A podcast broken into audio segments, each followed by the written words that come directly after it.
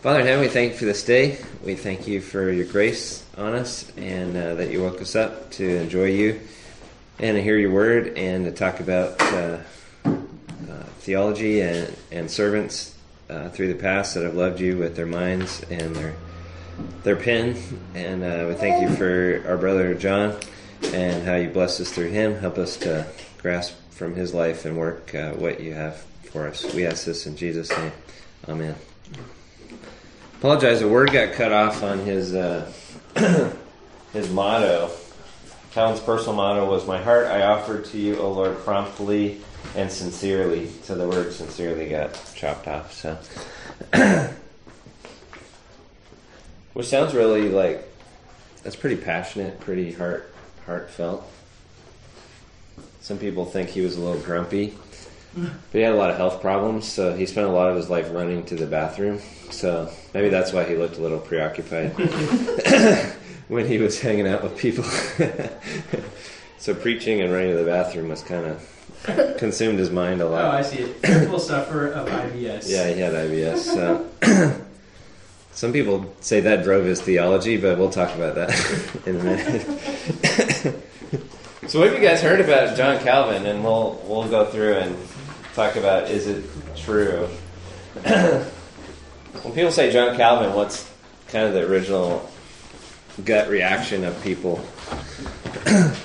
Bert? The Reformation. Okay, so yeah, he's a re- reformer.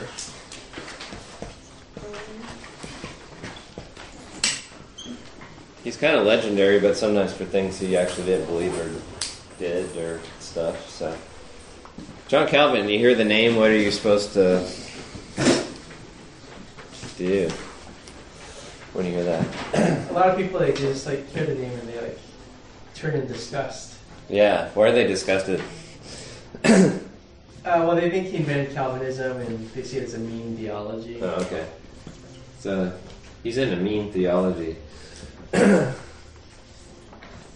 what's mean that he taught, do they think? That people like, like predestination. Yeah. They think he invented predestination.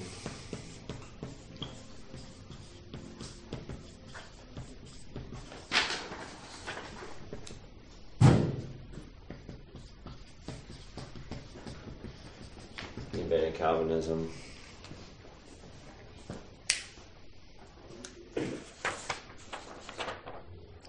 Just to set the record straight, he did burn a heretic, but he actually wanted to uh, hang him instead. So the gang wanted to burn him because that sent just a, I guess, harsher message. So uh, he actually was begging for mercy. But uh, so that's one of those things we talked about last week. Is we judge people by our generation's standards and a post-Reformation, post-Enlightenment, post.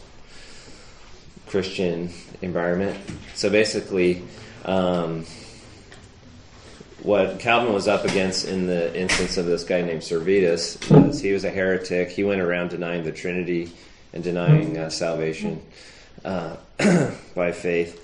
And then he shows up in your city state, Geneva, where Calvin ministered, was like its own country, essentially, with walls and, and government and stuff like that. So this guy shows up and says, Nanny, nanny, nanny, you can't catch me. So it'd be the equivalent of a terrorist showing up. Interpol gives us a call. Hey, there's a terrorist in your town.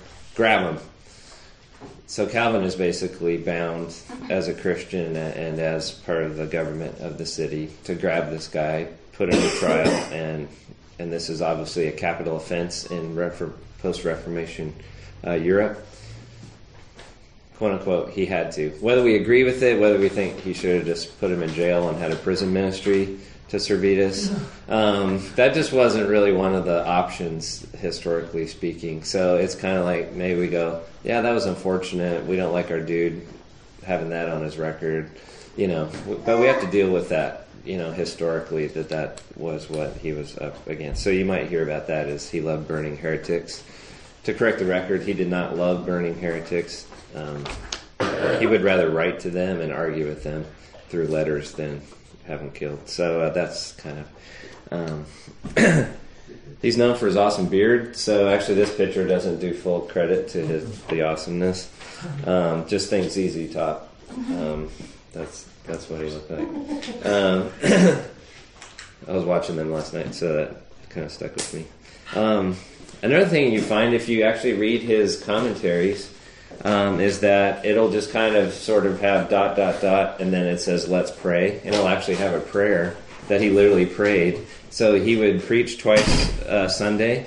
Kind of do in the morning would be kind of an exposition of scripture, verse by verse, and then at night would be kind of like catechism class, and a lot of Dutch uh, Reformed churches do that still. And then uh, during the weekday, like Tuesdays and Thursdays, like brown bag lunch, people would come and bring their brown bags and listen to Calvin uh, teach the scriptures. So he would teach maybe like an Old Testament uh, book during the week, and he would teach maybe a New Testament on a Sunday morning, something like that.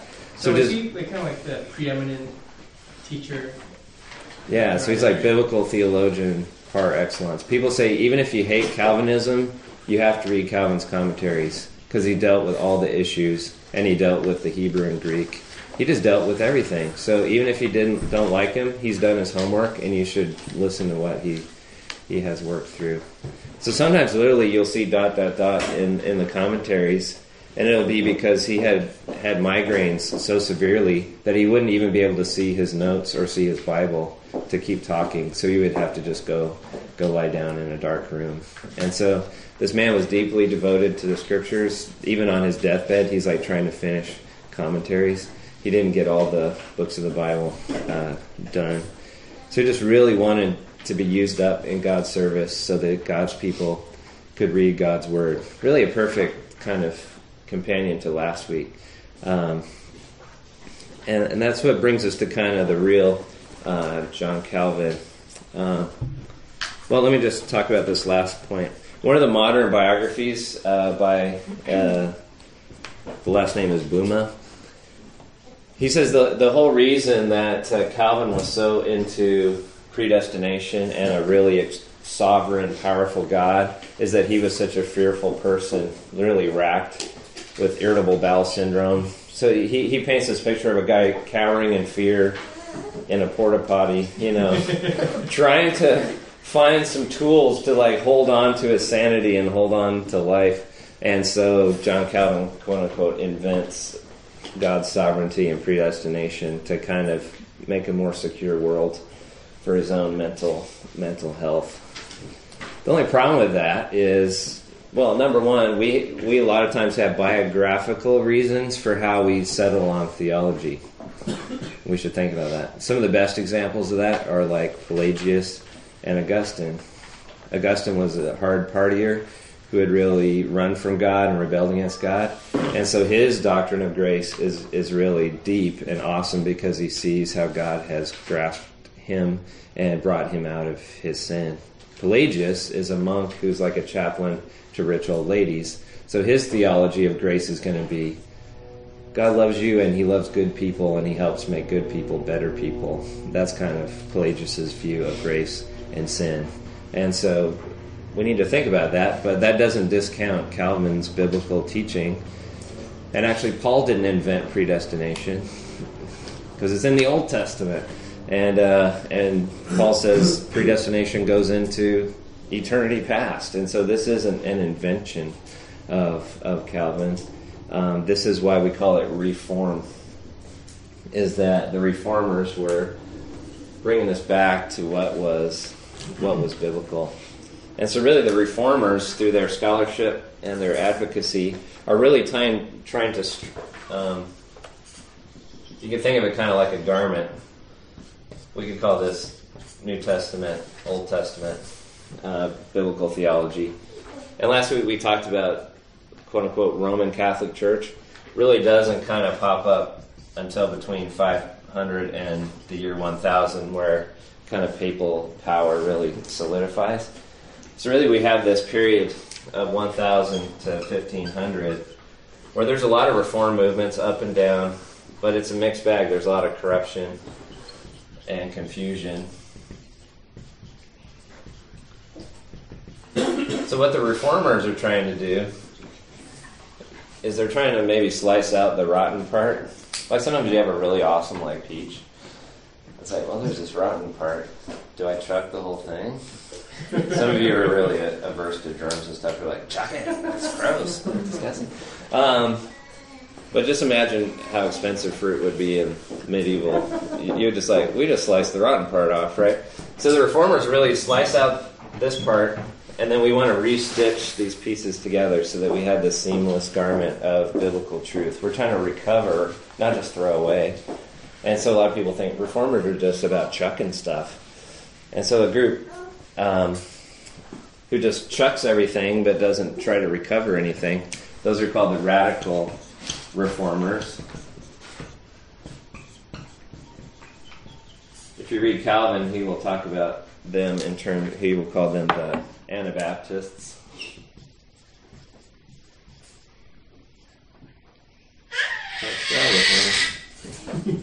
Anabaptists, which these were people who rebaptized Catholics. So these two branches of these people are what probably today uh, Mennonites and Baptists of all stripes. so these were what are called the radical reformers. And then there were some really radical people, and we would just call them heretics. there were some real nut jobs, kind of militia, like religious terrorists and stuff. So he kind of attacks them too. So there's kind of violent heretics, and then there's kind of annoying heretics called the Socinians. And these are like your modern day Unitarians who don't believe in the Trinity, Father, Son, and Holy Spirit. and so he's interacting with, uh, Calvin's interacting with all of these people, along with Roman Catholics. But a lot of times he's dealing with these guys. People on the Reformation side who just aren't being biblical. They're just going way too far and way too fanatical. They're not really being uh, scriptural. They're being reactionary. And so he's really calling people back to let's read our Bibles and let's see what God's doing in the Old and New Testament. Let's be biblical theologians.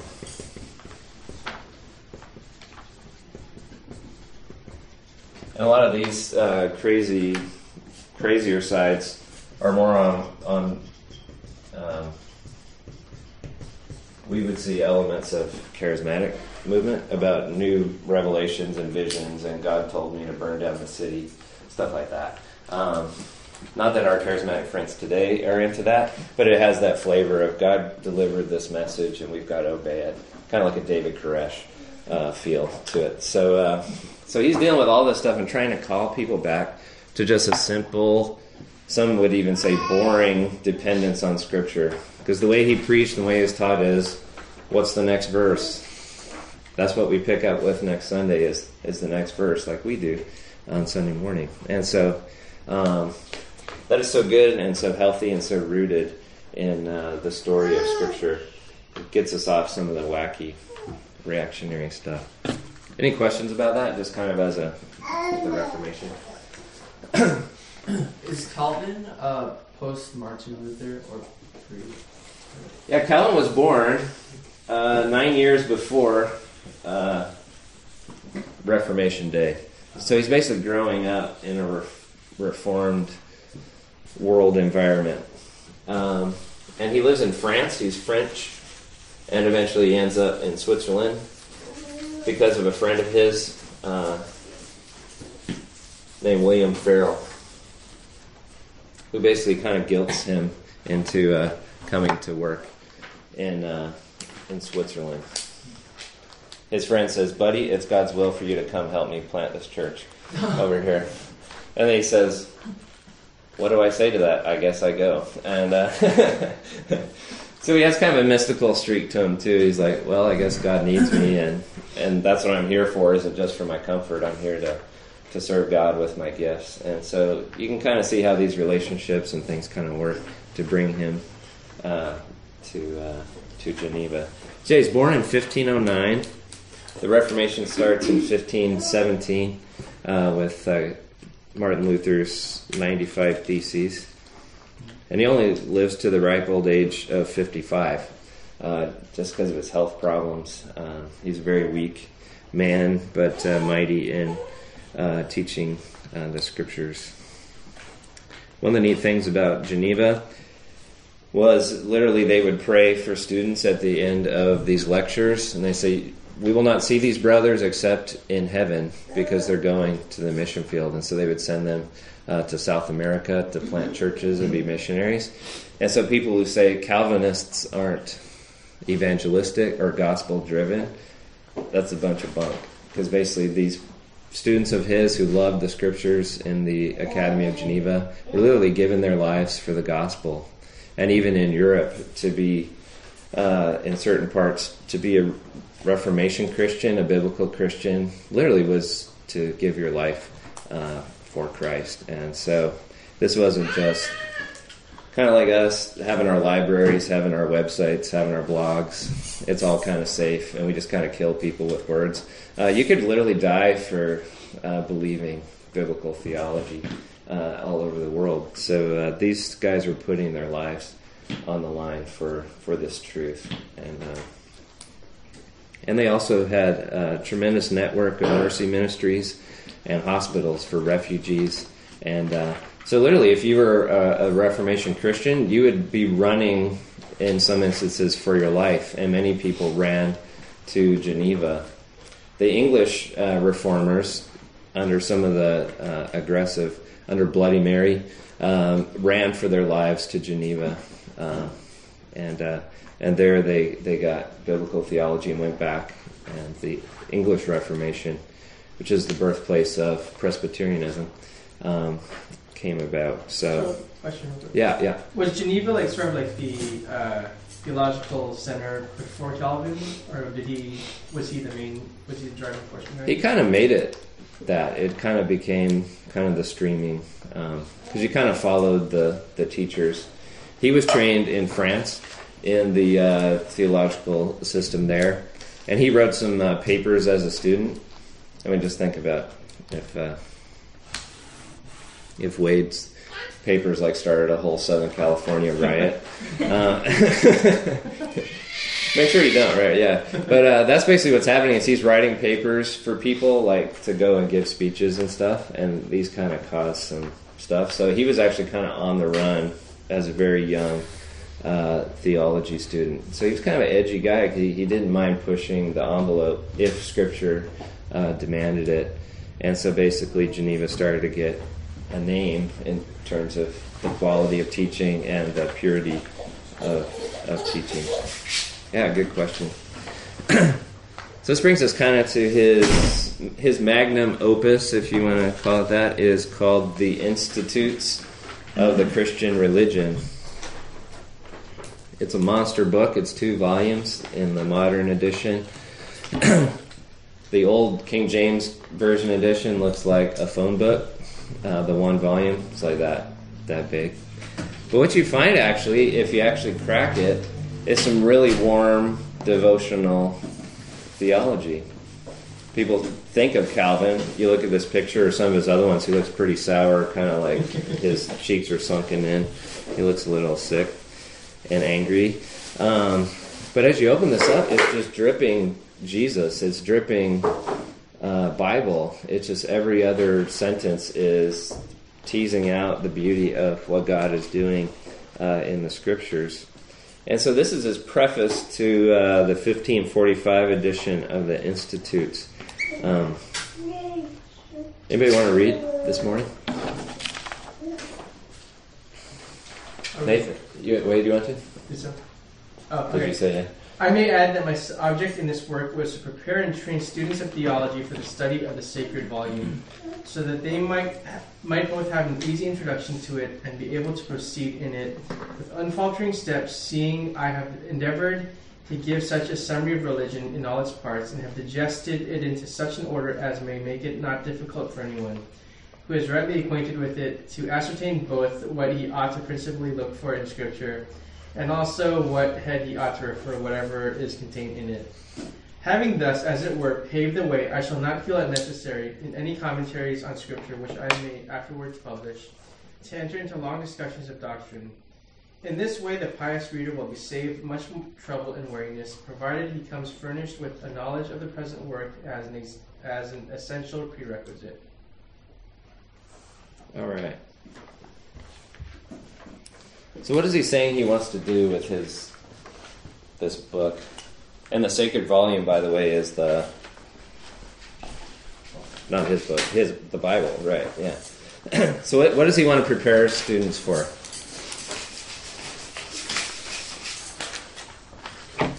to make doctrine make sense, to, to make sense of the doctrine, Yeah. so people aren't, you know, stumbling that.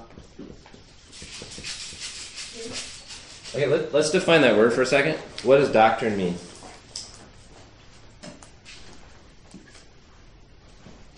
It's a fancy word for teaching.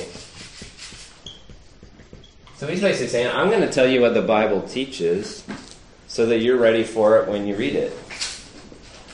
And he wants to bring a little bit of order to it so that he makes sure he's showing us the scope of what the Bible teaches and, and how it kind of breaks down the different divisions. Um, and so his his uh, um, his uh, institutes talks about how do we receive the grace of Christ, and that falls under the category of church. So obviously, for for uh, Catholic Christians, church is the main vehicle for grace to flow to us. But he's be saying the way that grace of Christ flows to us is through Christ. And so he wants to talk about how was Christ pictured in the Old Testament? How does Christ fulfill it in the New Testament? And then how does fake versions of this grace, i.e., either Roman Catholic or these crazy sect uh, kind of revolutionary radical reformers, basically asking, did they get it right? Is this really what God had in mind? Really bringing it back to a biblical theology, really uh, filtering even current uh, conceptions of God and the church through Scripture. And so he's really interacting with all of these things, and he's deeply interacting with Jesus.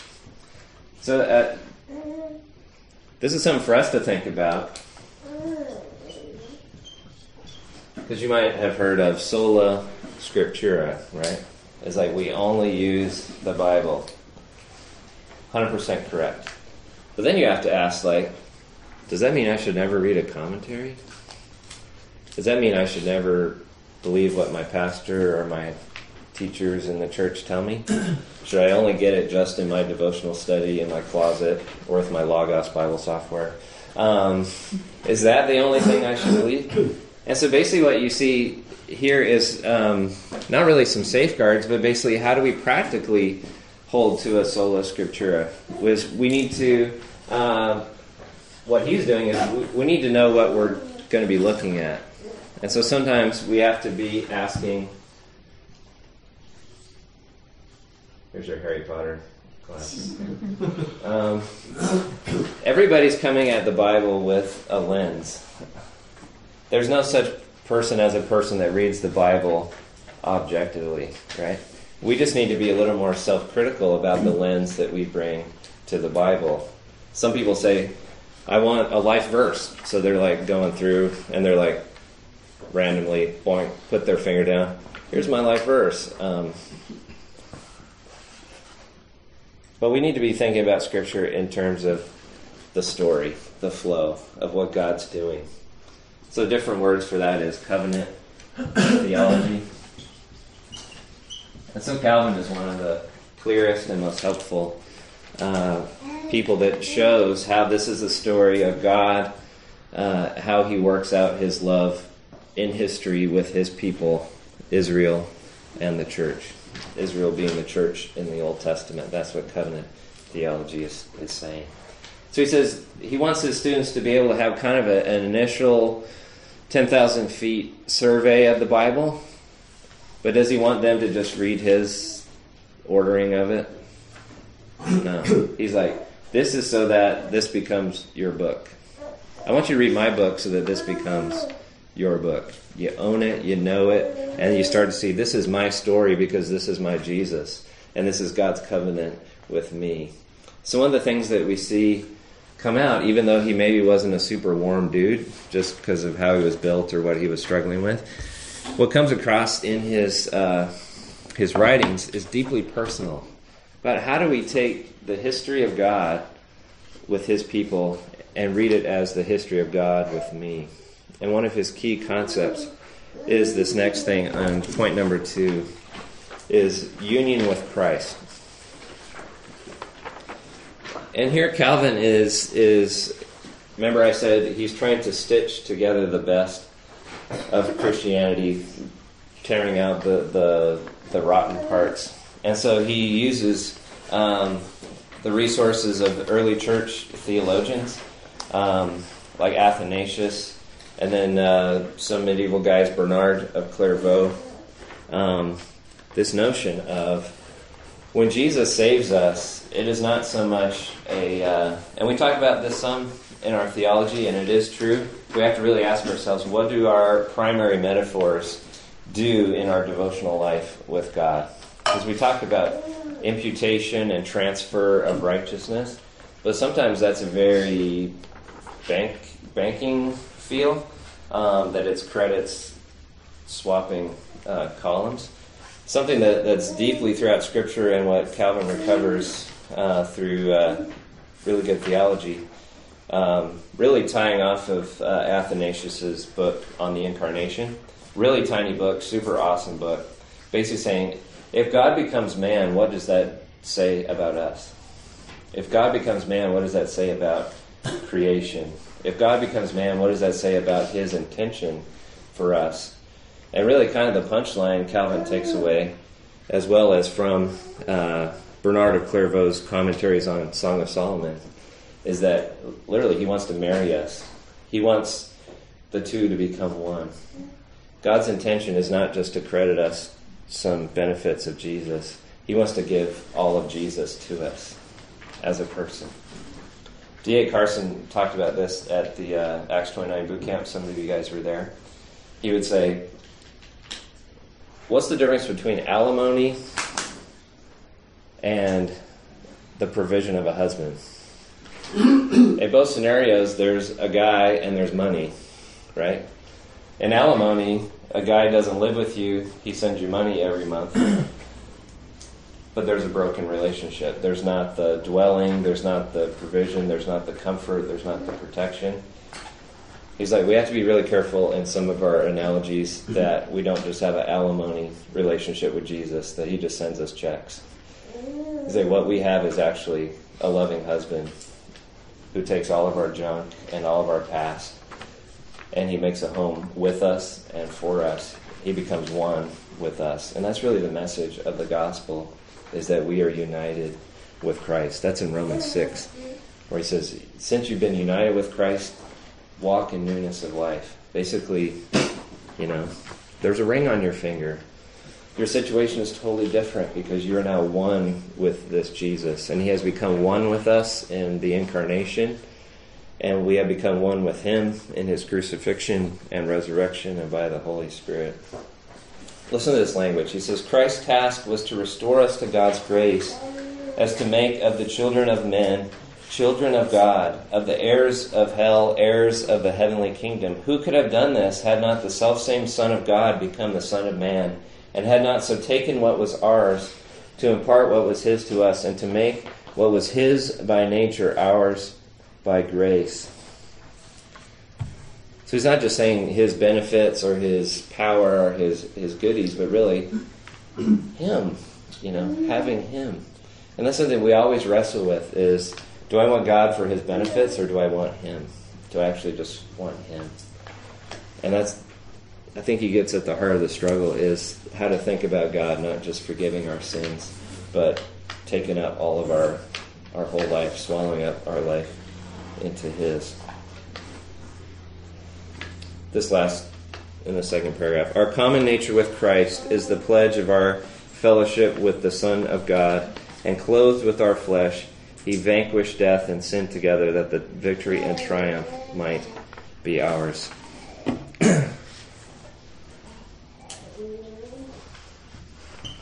if we say there's any kind of genius of Calvin, is his pressing the uh, union of the Christian with, with Jesus. And uh, that has some really deep implications for how um, this next part, how we view view the law. And this is something God's been teaching me recently. Is I'm a good Calvinist, and in some ways that messes me up. because we can have this conception of God as absolutely sovereign, but that makes him just universe dictator, right? He's into the big stuff, making sure things don't collide and the right king gets in the right throne and that I don't get sick or that I get what I need. But it's all God's up here, I'm down here. But if we think about things in terms of union with Christ, is Christ is in the muck with me. He has descended into my story and he loves me and so he is bound to me. And so if we find ourselves being prayerless, I was kind of I was working in the garden and I was thinking, God, I've sort of been at, waiting for you to act in history to tell me what you want or or how you think about me. Are you going to make this plan succeed or fail? I was kind of saying, well, I'll know when stuff happens in my life instead of deeply knowing that He's my Father and He cares for me. These are two different pictures of God. He's not just an absolute monarch, He's an absolutely good Father. And so I have not been reaching out to Him in His nearness. I've just been thinking about Him in this kind of conceptual way. Does that kind of make sense? And Calvin wants us to bring it down because Jesus brings it down. Jesus is working the whole plan, but he works it out in relationship. He's working it out on the ground with real people to whom, in this analogy, he is married to. And so we think God's married to a plan. No, he's married to a people. And so sometimes we lose that deeply personal part of what God is, is up to. So when he was writing this stuff, was it in reaction to maybe like the sterile, cold religion that he saw, or was it and was it like pervasive that people just saw religion as merely an intellectual thing? Yeah, I think that's our big temptation. I think it probably surprised him as much as anybody. But since he was deeply embedded in the story of covenant and, and, and of the scriptures, that's why we always have to kind of fight this tendency. And I, I've tried to kind of figure out how to balance this.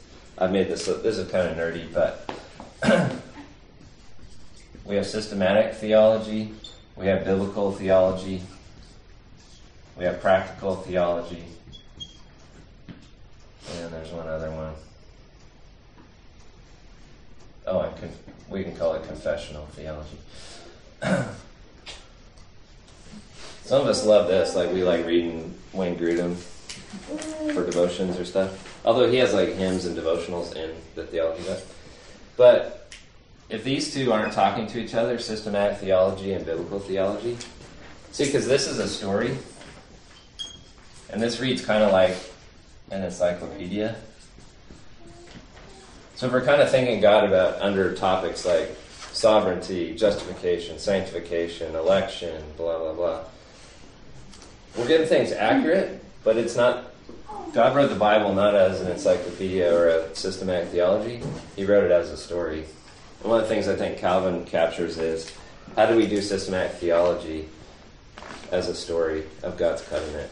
So he's always bouncing back and forth. Some of our favorite theologians do this really well, but they don't know how to flesh it out as a story.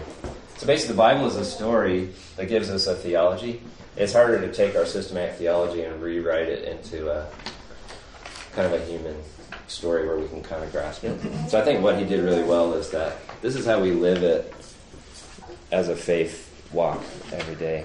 So he takes really awesome concepts. Obviously, he's one of the most profound guys on election, but he tells it like the story of how does God's grace come to us.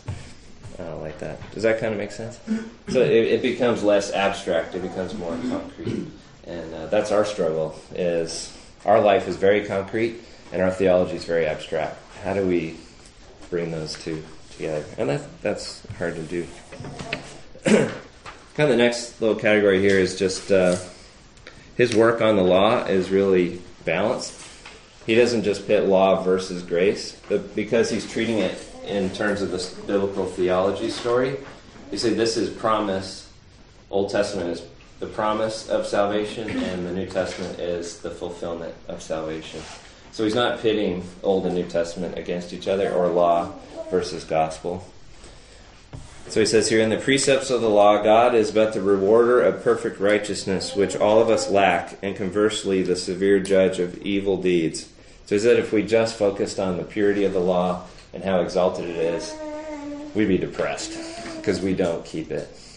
He says there's other uses of the law that says when we realize that we are accepted before God, we want to live acceptably. It gives us some positive structure to our obedience. So we don't have to guess, what does God want?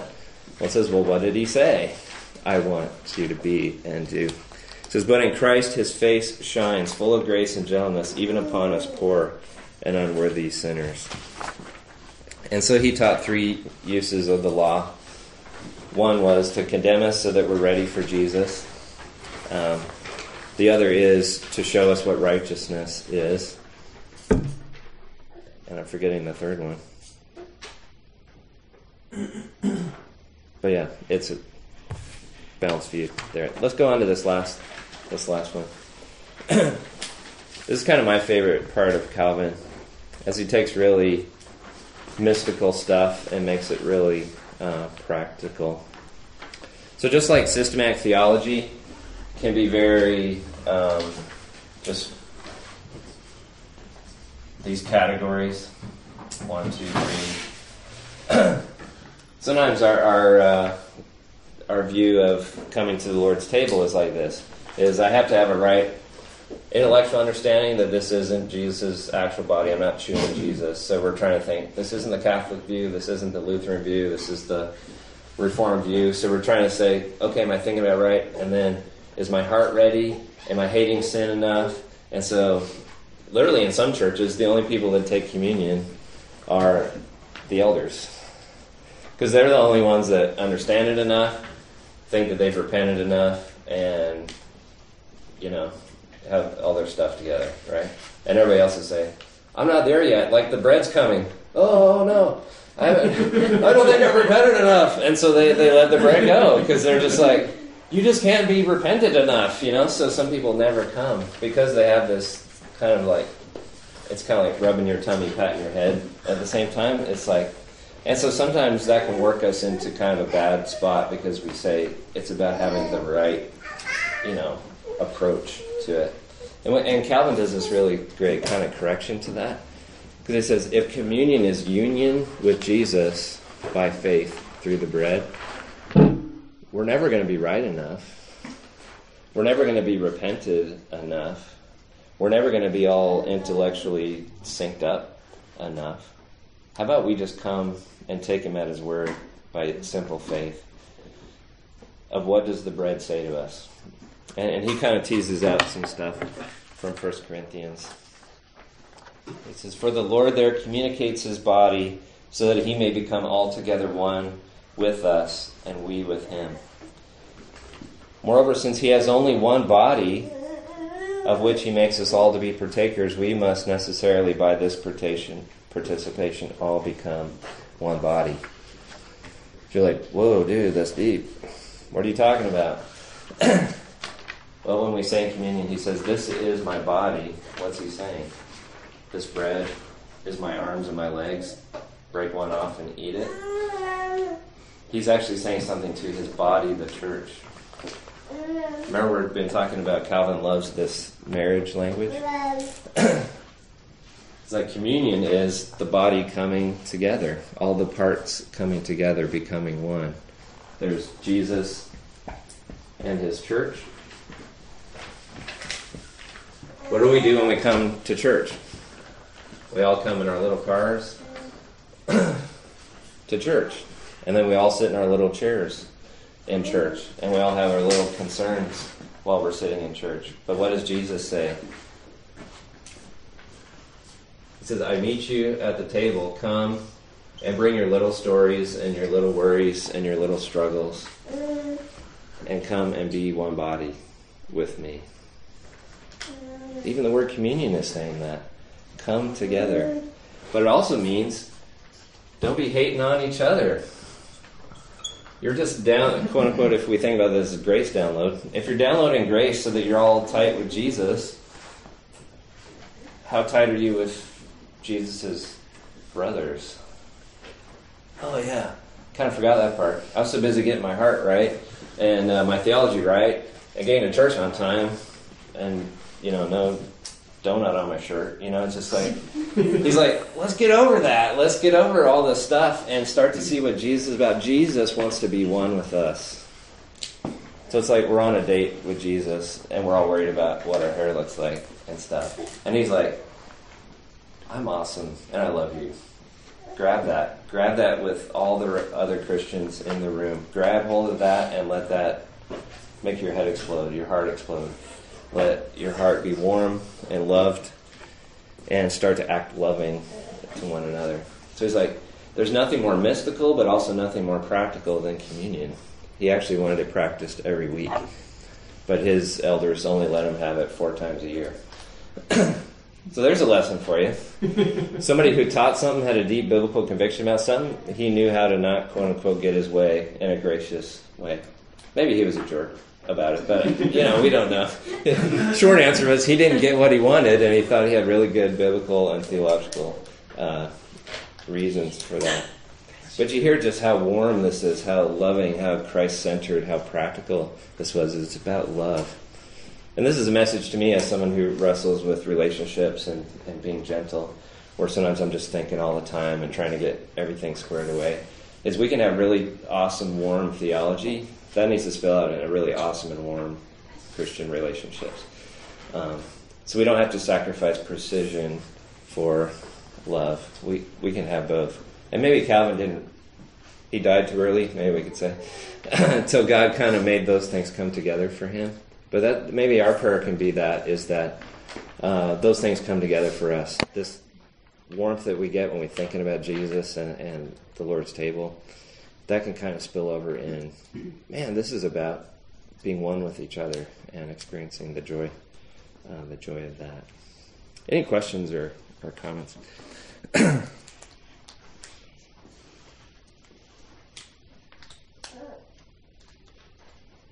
So who was like John Calvin's op- op- opposers?